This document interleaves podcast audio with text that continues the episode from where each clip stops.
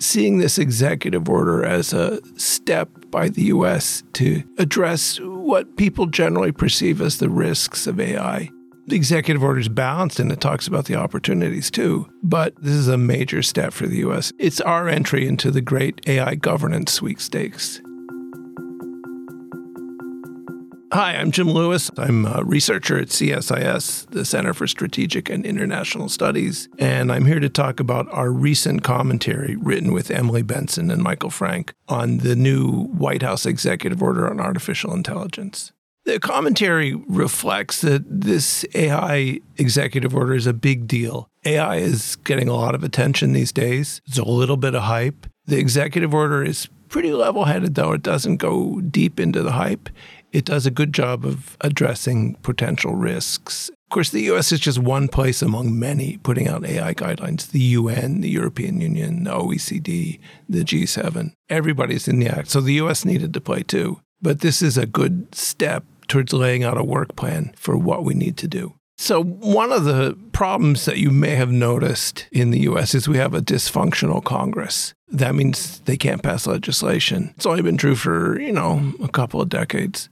That means the White House has to fill the gap by using executive orders. There's a little debate about this now, but an executive order basically says the president lays out a work plan. He talks about what people should be doing. He can't go any further than the limits of his existing authorities. So seeing this executive order as a step by the U.S. to address what people generally perceive as the risks of AI. The executive order is balanced and it talks about the opportunities too, but this is a major step for the U.S. It's our entry into the great AI governance sweepstakes. The larger policy discussion is people are uncomfortable with technology. People are worried about technology, and the precedent is, of course, the internet, where we perhaps didn't pay enough attention to risk. And now people are worried about social media and political influence and privacy and all sorts of stuff, the effects on employment. And lots of governments around the world, lots of societies around the world are saying, let's not make the same mistake with AI. AI will be as transformational as the internet. Let's make sure that there are guardrails around it so we avoid, the problems we've experienced in cyberspace. It's probably a fair assessment. It's a little risk-averse. But we're a more risk-averse society these days.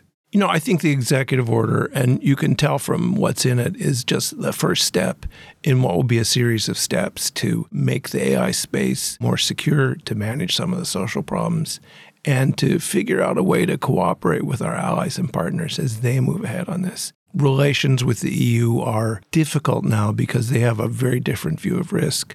They have a real eagerness to control digital technologies in a way that we don't always share. So I say the EO is a first step in what's going to be a longer drama. To read the full commentary, the executive order on safe, secure, and trustworthy artificial intelligence, please visit csis.org.